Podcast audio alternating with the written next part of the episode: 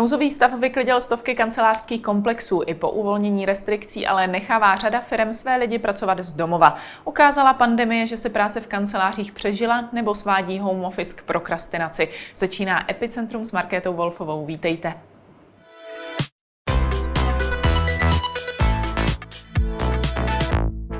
Ve studiu vítám konzultanta a zakladatele vzdělávací společnosti GrowJob Petra Ludviga. Dobrý den. Dobrý den. Řekl byste, že je osmihodinová práce z kanceláře vysloveně přežitek nebo má ještě něco do sebe? Hmm, tak samozřejmě hrozně záleží na tom, co člověk dělá, ale já si myslím, že se to hodně posouvá k tomu, že když člověk tu svoji práci udělá, tak je skoro jedno za jak dlouho. Hmm. Pokud člověk za 4, za 6 hodin udělá něco, co by jiný dělal 8, tak proč by tam ty dvě hodiny mělo zbytečně sedět, že? Hmm. Jakou, jakou hraje podle vás roli právě to umístění, jestli jsme v kanceláři nebo doma? Hmm, je zajímavé, že když se lidi zeptáte, kde se nejlíp pracuje, tak někteří lidé vám řeknou, že ve vlaku, někteří lidé vám řeknou, že v kavárně. A já bych uh, to viděl tak, že do budoucna zaměstnavatele nebudou ty lidi tolik omezovat v tom, že musí prostě odsaď, podsaď sedět prostě v, v open spaceu, když se jim tam nepracuje dobře. Takže já si hmm. myslím, že se to bude hodně posouvat právě k home officeům a k tomu, že prostě lidi budou víc pracovat uh, z kaváren a prostě kde se jim bude dobře dělat. Samozřejmě záleží, co to je za práci pravděpodobně uh, dělník z továrny asi home office nikdy mít nebude. Jasně. Je podle vás uh, ta práce stejně kvalitní, když je prováděná právě buď v kavárně nebo doma, tak jako když je člověk na tom místě uh, v kanceláři a podobně? Já si myslím, že pokud jde o nějakou kreativní práci, tak naopak třeba uh, ta práce z doma někdy může být ještě kvalitnější, protože uh, vyšla o tom krásná knížka, která se jmenuje Hluboká práce, kde analyzovali zpětně uh, nejlepší myslitelé, co vytvořili prostě uh, velký vynálezy nebo napsali velký romány. A to byly lidi, kteří měli dlouhé bloky uh, soustředění bez vyrušení. Hmm. A právě tady to spíš člověk si je schopný zařídit uh, doma, než uh, třeba právě v open spaceu, kde se lidi neustále vyrušují. Takže já si myslím, že někdy ta práce z doma může uh, mít i lepší výsledky. Samozřejmě, ale člověk se musí vybavit svýma nějakýma nástrojema osobního rozvoje, time managementu, aby prostě to zvládal. Protože ono pracovat z domova, kde vás nikdo nevidí, tak tam se děje nejvíc ty prokrastinace. Že jo? Hmm.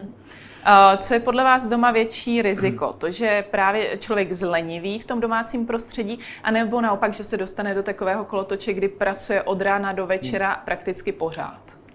To je riziko té dnešní doby, že člověk má e-mail furt v kapse a vlastně je hrozně těžký přestat s tou prací, protože všichni máme víc úkolů než času na ty úkoly, takže člověk by doslova mohl pracovat do nekonečna. A my vlastně lidem radíme, že když jsou na tom home office, ať si udělají reálně hodiny, kdy pracují, ať opravdu taky si dají nějaký režim a že si třeba řeknou, že OK, tak od sedmi dál už nebudu kontrolovat e-maily. Hmm. A myslím si, že je to jakoby docela zdravý pro nějakou mentální hygienu právě jako umět přestat. A s tím mají jednak problém workoholici. Já si někdy dělám stranu, že právě workoholici jsou taky prokrastinátoři, ale prokrastinátoři odpočinku, že oni zase odkládají ten odpočinek hmm. nebo odkládají večer čas jít spát. A právě mít nějaký režim, který je vyrovnaný, že člověk má jak tu práci, tak odpočinek, tak čas sám na sebe, na rodinu, tak vlastně uh, je dneska takový zlatý grál práce. Hmm. U kterých profesí si třeba všímáte, že je těžko oddělitelné právě ten volný čas versus ten pracovní?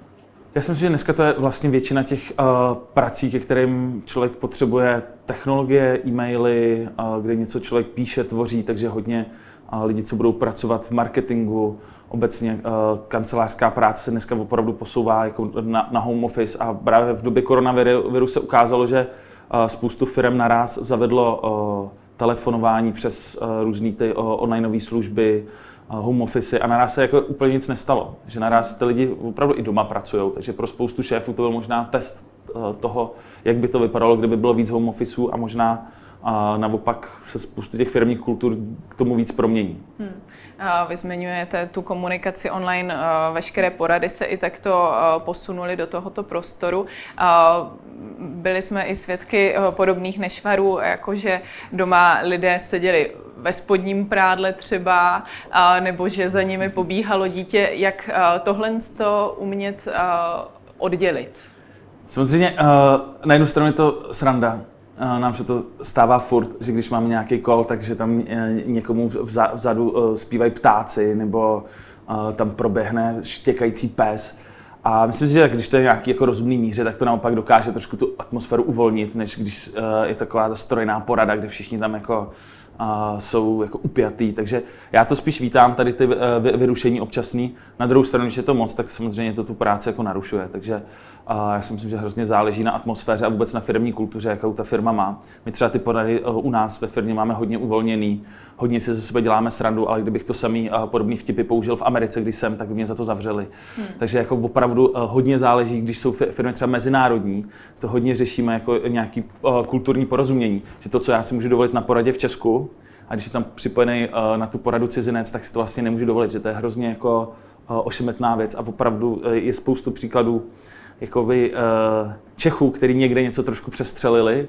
A mně se to stalo několikrát v Americe taky omylem, že jsem něco řekl, co je, co je citlivý a vlastně jako uh, člověk si musí dávat pozor právě v těch týmech, které jsou jako mezinárodní. mezinárodní. A velký, velkým tématem je i to, jak se zařídit doma, aby ten home office byl plnohodnotný, třeba co do vytvoření nějakého hmm. pracovního koutu a podobně.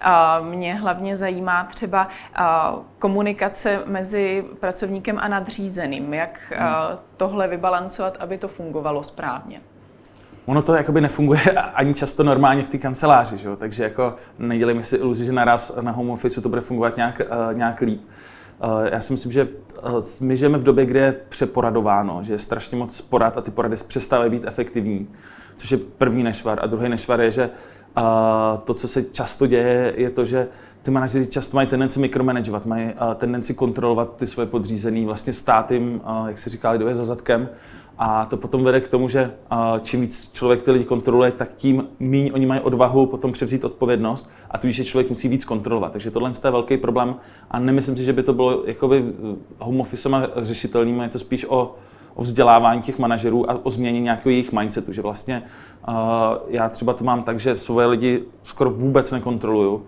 a prostě jenom máme jednou za týden poradu, kde oni uh, přijdou s těma výsledkami a spíš fungují v roli nějakého konzultanta, že když nevědějí, tak se mě zeptají a vlastně dlouhodobě fungují autonomně. A myslím, že to bylo jedno z nejlepších rozhodnutí, co jsem udělal právě pro nějakou moji mentální uh, hygienu toho, abych nemusel všechny kontrolovat. Máme v firmě 35 lidí a vlastně funguje to tak nějak bez mě. Hmm. V čem je ten problém, že ty porady jsou většinou neefektivní?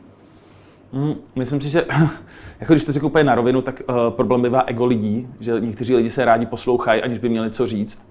To je takový jako uh, klasický nešvar, jako nudím se, tak pojďme udělat poradu a pak tam někdo mluví prostě už půl hodiny a ostatní jsou že jo, na mobilech a nikdo neposlouchá. Tak jako to občas, když se člověk uh, podívá, občas mě korporace zvou, aby jsme jim dělali nějaký uh, redesignování porad, tak mě občas na ty porady pozvu a to je někdy opravdu děsivý, co se tam děje.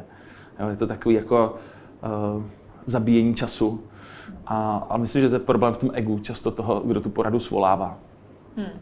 A jak eh, to vůbec je s nějakým organizováním porad právě online eh, cestou? A jak je nejideálnější je svolat, často je dělat a podobně? Hmm. Já si myslím, že dobrá porada trvá maximálně 45 minut. Jo, takový ty tříhodinové porady, to už většinou člověk stejně nic nevyřeší, takže uh, je dobrý, když ta porada je krátká a je dobrý, když se všichni na ní připraví, takže rovnou dopředu třeba uh, poslat osnovu toho, co se tam bude řešit, ať už uh, s konkrétníma otázkami, ať, ať to prostě má nějaký, nějaký řád a velmi doporučuji dělat zápisy, které se potom pošlou všem, kde už rovnou třeba jsou konkrétní úkoly a zase uh, příště se ten zápis projde, zkontroluje a že si myslím, že spoustu týmů třeba nedělá zápisy z těch porad a pak opakovaně sedí nad tím samým tématem a pak se dohadují jako ty jsi řekl tohle, ty jsi řekl tohle, takže já doporučuji zápisy, krátké porady a svolávat je tak jednou za týden. Hmm co souvisí taky trochu s těmi poradami lidem právě na home office. Často chybí ta společnost kolegů a možnost osobní spolupráce. Dá se tohle považovat za hlavní nevýhodu práce z domova, nebo je to jenom o nějakém nastavení, na kterém to lidi ještě, ti lidé nejsou ještě úplně zvyklí? Zajímavá uh, studie vyšla uh, v časopisu The Guardian, že uh, zkoumali to a zjistili, že lidé na home office mají méně depresí a úzkostí, mm-hmm. Což člověk by si mohl vysvětlit právě tím, že občas je dobrý se taky od těch kolegů odpočinout. Samozřejmě záleží jak u koho. Jo, někdo, kdo je extrovert, tak bude vyžadovat prostě uh, lidi kolem sebe, ale ten obecný trend, který se ukázal právě v době lockdownu v, v Anglii, byl spíš pokles. A myslím si, že právě když člověk ten home office má nějakým způsobem flexibilně, že třeba jednou za čas tak opravdu všichni občas potřebujeme být sami. Občas, opravdu člověk se občas probudí a nechce mít kolem sebe ty kolegy a v tuhle chvíli ten home office je naprosto ideální. Takže je lepší ten home office využívat jako nějakou variantu, která je dočasná, potom se zase vrátit do kanceláře a podobně. Hm, já si myslím, že právě uh, home office je dobrý na tu hlubokou práci, pokud tam je teda člověk sám, pokud tam máte uh, tři děti a pět psů, tak asi tam ani doma nebudete mít hmm. prostor pro soustředění a možná budete uh, ráda chodit do, do kanceláře, která bude daleko klidnější. Jo. Takže strašně záleží, jak člověk má zařízený ten domov, ale pokud je tam vyložený člověk sám, a třeba má dělat něco, kde potřebuje opravdu těch pět hodin se na něco soustředit, tak já si myslím, že to je jako ideál a že to dokáže zvýšit produktivitu všech. Hmm. Vy jste zmiňoval i také, eh, že největší myslitelé tvořili velké práce právě eh, doma. Vy jste mimo jiné napsal knihu Konec prokrastinace. Když to vztáhneme vysloveně na pracovní dobu člověka, řekl byste tedy objektivně, že lidé více prokrastinují doma nebo v těch kancelářích? Tak lidi dneska více prokrastinují úplně všude. A je to tím, že máme dostupné sociální sítě, máme vlastně dostupný v kapse mobilní telefony, který nás odvádějí nám pozornost od toho podstatného. Takže když se člověk podívá na ty grafy, tak opravdu lidi, kteří dneska žijou, prokrastinují víc než lidi třeba před pěti, deseti lety. A kdybych chtěl porovnat, jestli člověk bude víc prokrastinovat na home office nebo, nebo v kanceláři, tak já bych řekl, že pokud člověk pro to má sklon, tak bude prokrastinovat tam i tam. Hmm. A ty metody toho, jak prokrastinaci porazit, tak budou podobné jak na home office, tak doma v kanceláři, nebo uh, tak v kanceláři, jak doma, tak v kanceláři. Je to o tom si udělat nějaký do, dobrý plán, je to o tom nějakým způsobem umět odpočívat průběžně, je to o tom jako vědět smysl těch úkolů, protože když uh, mám dělat úkol, ve kterém nevidím smysl, tak ho budu odkládat jako asi daleko víc, než když to pro mě bude nějaký úkol, ve kterém uvidím něco hodnotného a tak dále. Takže uh, ten boj bude podobný, podle mě, hmm. nebo ta míra. T-Mobile dělal průzkum zabývající se tím, jak lidem home office v domě pandemie vyhovuje. Zastavil se i právě u otázky na prokrastinaci. S tou při práci z domova bojuje zhruba čtvrtina lidí. A zajímavé je, že jsou to především lidé do 35 let. Čím to je, že vlastně práci z domova v tomto ohledu lépe přizpůsobila generace, která na ní není tolik zvyklá? To je otázka, jestli náhodou ta studie třeba není uh, jako zkreslená tím, že ty starší třeba neznají to slovo prokrastinace, že? a nebo že si to neumějí přiznat. Já si myslím, že uh, když si člověk podívá na ty celosvětové studie, tak to vypadá, že prokrastinuje tak 80% populace, mm-hmm. takže bych si nedělal iluzi, že jako uh, to bude tak, že to bude tak málo, jak ukázala studie T-Mobile. Já si myslím, že to bude daleko horší. A ono, jako umět si to přiznat je taky těžký. Jo? Je, to, je to těžký často právě lidi ve vedoucích pozicích neradi přiznávají, že prokrastinují, protože chtějí furt se tvářit před svými podřízenými, jakože jsou stoprocentně dochvílní, zodpovědní, ale pak, kdyby člověk měl skrytou kameru občas, tak by zjistil, že vlastně prokrastinujeme tak nějak všichni, že to je jako součástí uh, našich životů a ono se nad tím nedá nikdy uh, na dobro zvítězit. Člověk se naopak může jenom naučit nějaké techniky, jak to snížit, ale ta prokrastinace, když se ráno probudíte, tak ona tam někde na vás bude číhat v průběhu toho dne. Ať už to bude to, že se vám nebude chtít do nějakého e-mailu, nebudete muset vyřídit nějaký nepříjemný telefonát, nebo, nebo prostě se vám nebude, nebude chtít uh, řešit, já nevím, daňový přiznání nebo něco takového. Hmm. Jaké jsou ty úplně nejjednodušší rady, tedy jak to aspoň trochu minimalizovat? Hmm. Uh, vypadá to tak, že funguje rozdělování velkých úkolů na menší. Takže vlastně je dobrý si ten velký úkol rozsekat na řadu malých, který třeba se dají splnit během půl hodiny. Takže místo toho, abych si dal úkol udělej daňový přiznání, tak byste měl rozdělit na třeba eh, připrav si podklady pro daňový přiznání a tak dále. Zavolej účetní a hmm. donesí to a tak dále. Takže uh, rozdělování velkých úkolů na menší funguje docela dobře a hodně dobře funguje průběžný odpočinek. Je to takový paradox, ale čím víc člověk odpočívá, tím je produktivnější. Já to někdy přirovnávám prostě k broušení uh, sekery. Taky člověk nemůže furt kácet uh, tupou sekerou a je čas potřeba se zastavit a nabrousit si a to je pro mě ten odpočinek v průběhu dne. Takže když hodinu budu pracovat a pak třeba půjdu na chvíli ven, prostě na 5-10 minut si odpočinout a pak budu hodinu pracovat, tak budu daleko produktivnější, než když budu pracovat v kuse a pak se vyčerpám a budu zbytek dne už uh, bez energie.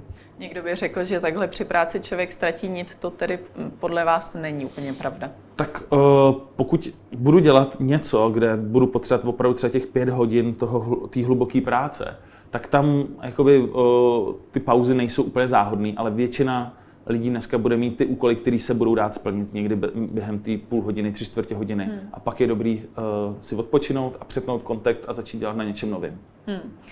Ještě co se týče právě té práce z domova, řada firm u nás na přechod na práci z domova nebyla vůbec připravená, přesto k ní musela přijít prakticky ze dne na den a zaměstnavatele museli zavádět nová opatření a teďka vlastně vidí, že je to i výhodnější. Čím to je, že jsme se tak nějak tomu home officeu víceméně vyhýbali, že musela přijít pandemie, aby se ukázalo, že tolik lidí může pracovat z domova? Se vlastně obecně na, tý, na tom období té pandemie líbí to, že to firmy a lidi obecně dokopalo do věcí, které dlouho odkládali právě vyzkoušet. Takže my třeba jako firma jsme hrozně dlouho se vyhýbali webinářům a teďka děláme prostě jenom webináře, protože nemůžeme dělat velké přednášky. Hmm. A vlastně jako posunulo nás to v tom, že věci, které bychom normálně nedělali, jsme začali dělat. A v tom ta pandemie vlastně byla dobrá, že spoustu lidí mělo strach z toho home officeu, mělo strach ty lidi nechat pracovat z domu a naraz prostě museli a ověřili si, že to třeba funguje. A nebo si uvěřil, že to nefunguje. To je taky možný. Jo? Ne- neidealizujme si, že prostě ve všech uh, pracích a ve všech týmech home office ideální věc. Není. Já si myslím, že pro spoustu lidí třeba to bude fakt prokletí a budou rádi uh, se vracet do práce. Hmm. Jo? Pokud třeba ten člověk opravdu doma nemá nějaký dobrý podmínky uh, na práci nebo um, museli tam oba partneři být prostě zavřený spolu, tak ty lidi možná se už těšili zase hmm. do toho open spaceu mezi ty kolegy. Myslíte, eh, že tedy ta obava poslat eh, ty lidi, eh, lidi pracovat domů tkví v tom, že třeba se bojí, že nebudou tak dobře vykonávat tu práci, hmm. nebo naopak je to v tom zavádění těch nových opatření a podobně? Já si myslím, že to souvisí s tím mikromanagementem, že manažer, který bude mít tendenci ty lidi kontrolovat a mít dokonalý přehled o tom, co dělají, tak je nebude chtít pustit domů. Ale pro mě, já třeba teďka nevím, jestli moji kolegové pracují z kanceláře nebo z home officeu, ale bude pro mě důležitý, že jestli večer zjistím, jestli tu práci udělali nebo ne. Jo, takže hodně to bude podle mě souviset, nakolik ten manažer umí uh, vlastně povolovat uh, tu svobodu v práci. Jo, čím, čím víc svobody, tak tím víc kreativity a samozřejmě potom uh, tím víc uh, člověk ty věci musí umět nechat pustit. Hmm. Vy jste zmiňoval, že mnohé profese, mnohé firmy byly do, dokopané k tomu, aby zavedly věci, ke kterým se jim moc nechtělo. Očekáváte, že se to zpátky vrátí do těch kolejí, kde to bylo, nebo že se to bude vyvíjet stále vpřed? Pojďme si říct, že uh, asi ta budoucnost bude taková, že ty věci budou jiný. Já si úplně nedovedu představit, že by se svět vrátil tam, kde byl. Uh, já vlastně většinu času jsem v Americe a Amerika má dneska 30 milionů eh, nezaměstnaných a to, co se tam děje, tak moc si nevedu představit, že by za půl roku jako eh, New York byl zase takový New York jako před třema měsíci, když jsem tam teď odlítal. A myslím si, že právě to, že eh, ty světové ekonomiky budou mít problémy, tak to bude ovlivňovat i nás. Takže já v tom jako nechci nějak strašit, ale myslím si, že prostě ta budoucnost bude jiná a že se budeme muset právě naučit pracovat i jinak, že budeme muset se naučit prostě dělat věci na dálku, nebudeme moc třeba tolik cestovat, jo, protože letenky se odhaduje, že budou výrazně dražší, než byly, takže většina nějakých mezinárodních schůzek se přesunou do onlineu. A za, za mě ne všechno z toho bude špatný. Já si naopak právě myslím, že spoustu uh, firm se ukázalo, že umějí perfektně inovovat. Vys příklad uh, Josef Průša, který má fabriku na 3D tiskárny, začali tisknout štíty, začali uh, dodávat zdarma uh, do nemocnic velmi rychle. Hmm. A myslím si, že to právě ukázalo ta doba pandemie, to, že přežijou ty, kteří jsou adaptibilní, kteří umějí rychleji reagovat a prostě ty zkostnatělý staré struktury budou mít v tom problém. No. To byl Petr Ludvík, díky za váš čas. Díky moc. A to už je pro dnešek z Epicentra vše. Nezapomeňte nás sledovat i příští týden opět od pondělí. Na viděnou.